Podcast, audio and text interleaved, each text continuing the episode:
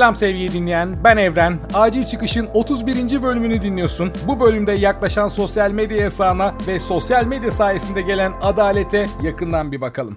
Acil Çıkış. Son günlerde iyice anladık ki sosyal medyanın gücü bir başka gerçekten.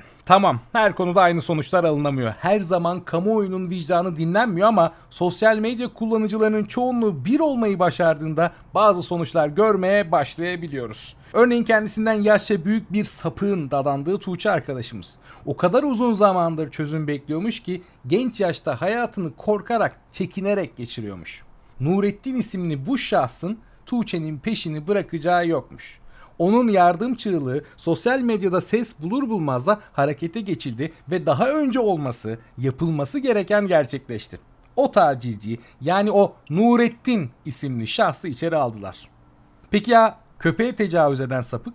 Biliyorsunuz Türkiye'de hala yasa olmadığı için hayvanlar bir mal gibi görülüyor ve bu yüzden cezalar da oldukça düşük. Genelde para cezasıyla bu yavşakların yaptıkları yanlarına kar kalıyor. Neyse ki bu olay sosyal medyada yine ses bulunca gereği yapıldı ve o sapık da olması gereken yere konuldu. Şimdi bunları anlatınca fark ediyorum ki ne kadar yorucu bir durum bu ya. Onlarca daha ses bekleyen, yardım çığlığı atan, şiddet gören, korkuyla yaşayan insanlar, canı yanmış, öldürülmüş hayvanlar var ve bizler durmadan sosyal medyada bunları takip edip ses olmaya, yetişmeye çalışıyoruz adalet normal bir şekilde herkes için işlemeliyken biz elimizde bir sopa durmadan adalet sağlaması gereken renkleri dürtmek zorundayız. O kocaman adalet sarayları yan yatmış ve biz duyarlı sosyal medya kullanıcıları altına girmişiz. Devrilmemesi için destek oluyoruz sanki. Hayır bunu yapmaktan yorulduğumuz için değil. Buna itiraz etmiyorum. Birilerine ses olunca kolumuz da yorulmuyor. Sadece vicdanen yorucu bir durum bu. Herkes için adalet istiyor vicdan. Pınar Gültekin olayında ailesi çıktı. Kızımızı bulamıyoruz dedi. Bir kamuoyu oluştu ama daha ailesinden şiddet gören ailesi konuyu örtmek için elinden gelen sosyal medyada sesi duyulmamış onlarca kadın, insan ve tabii ki asla sesini duyuramayacak olan hayvanlar var. Ve biz onları görmesek de acı çekmeye, ölmeye devam ediyorlar. Biz adalet konusunda ıssız kaldığımız bu adada kumların üstüne yardım yazmaya üstümüzden vızır vızır geçen adalet sağlayıcılar görsün diye elimizi kolumuzu sallamaya, zıplamaya, bağırmaya devam edeceğiz. Ama bundan başka da şu an elimizde bir şey yok. Daha etkili bir şey yok maalesef. Acil çıkış. Elimizde bir sopa adalet sağlayıcıları dürtüyoruz. Adalet saraylarının yıkılmaması için destek oluyoruz dedik. Bunu da sosyal medyanın gücünü kullanarak yapıyoruz tabi. Peki bu güç elimizden alınırsa ne yapacağız? Duymuşsunuzdur meclise hızla bir sosyal medya kanunu taşıyorlar. İnternet yasasına yeni eklemeler yapılacak ve bazı düzenlemeler gelecek. Bu gelen düzenlemeler ne kadar Türkiye vatandaşlarının iyiliğine ve yararına olacak? İşte bu milyon dolar eslik bir soru. Bir dijital aktivist olan Yaman Akdeniz Twitter üzerinde bir zincir yayınladı ve bu düzenlemelerin Türkiye'ye getireceklerini tek tek yazdı.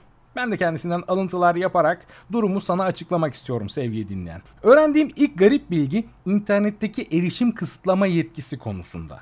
Bu konuda aklıma ilk ne geliyor? Yargı organları yani mahkemeler ve hadi bir de Bilişim Teknolojileri ve İletişim Kurumu.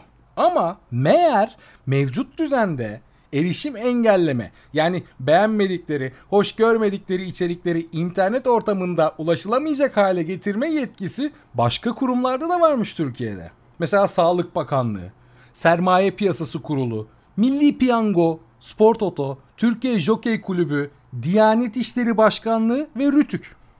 Evet. Evet en güzeli Diyanet değil mi? Yetki gibi yetki ya. Neyse gelelim durumun bir de adalet ayağına. Şu anki düzende bile mahkemeler çok hızlı bir şekilde bir içeriye engel kararı verirken bu karara itirazları aynı hızla değerlendirmiyorlar. Hatta çoğunu hiç takmıyorlar içerik sahibinden itiraz geldiğinde la la la la la la la la la la la la diyorlar ve duymazdan geliyorlar. İçeriği engellenen kişi ve kurumların da gidebilecekleri tek bir yer kalıyor. Anayasa Mahkemesi. Anayasa Mahkemesi genelde aldığı kararlarda içerik engellerini kaldırıyor. En azından su mahkemeleri gibi değil. Bir sonuç sunuyorlar ama herkes onlara gittiği için de yükleri çok fazla. Mesela Wikipedia Türkiye'nin açılması bu yüzden 2,5 yıl sürdü.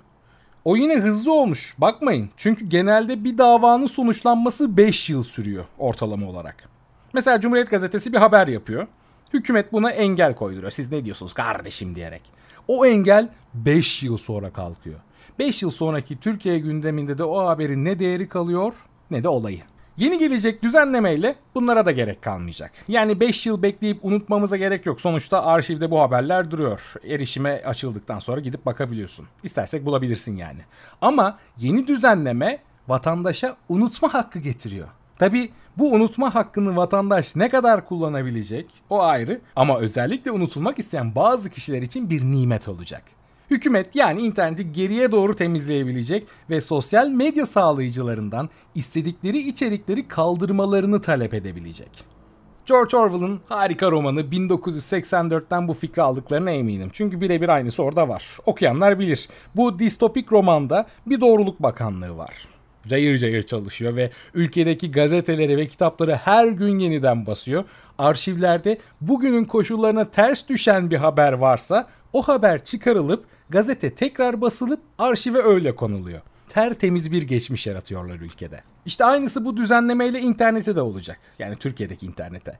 Geçmişe dönük pırıl pırıl çamaşır suyuyla temizlenmiş bir internetimiz olacak. Hmm, nefis tertemiz kokacak böyle. İnternete girince diyeceksin ki ah lavantalar. Tabi Facebook, Twitter gibi sağlayıcılar bu içerik çıkartma işini kabul etmeyebilir. İşte o zaman da bazı davalarla ve bu davaların sonuçlarıyla yani cezalarla uğraşacaklar. Erişimleri yavaşlatılacak, para cezaları verilecek, çoğu zaman ulaşılamayacak hale gelecekler. Ama diyorsun ki VPN var, VPN'le gireriz. İşte bunu diyenleri de çeşitli sürprizler bekliyor olacak çünkü VPN sağlayıcılarını da engellemek mümkün olabiliyor. Çok mu olumsuz konuştun? Çok olumsuz olmamak lazım ama ben şu gerçeği çok iyi biliyorum. Bu da olmaz ya dediğimiz birçok şeyi gördük, geçirdik. Hatta fark etmeden kabul ettik, hayatımızın içine aldık. Her şey bir yana başa dönelim.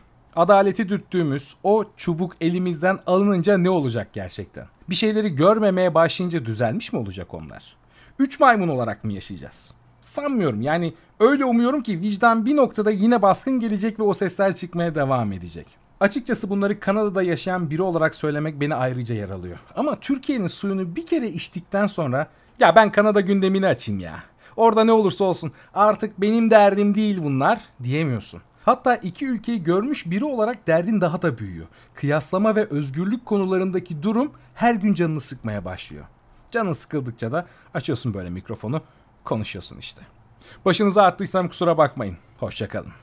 Acil çıkış. Acil çıkışta bir bölüm daha bitti. Twitter ve Instagram üzerinden beni takip ederek yeni bölümlerden haberdar olabilirsin. Bu podcast'i şu an nereden dinliyorsun bilmiyorum ama Instagram ve YouTube olmak üzere podcast dinlenebilen tüm platformlarda aktif olarak bulunduğunu belirteyim.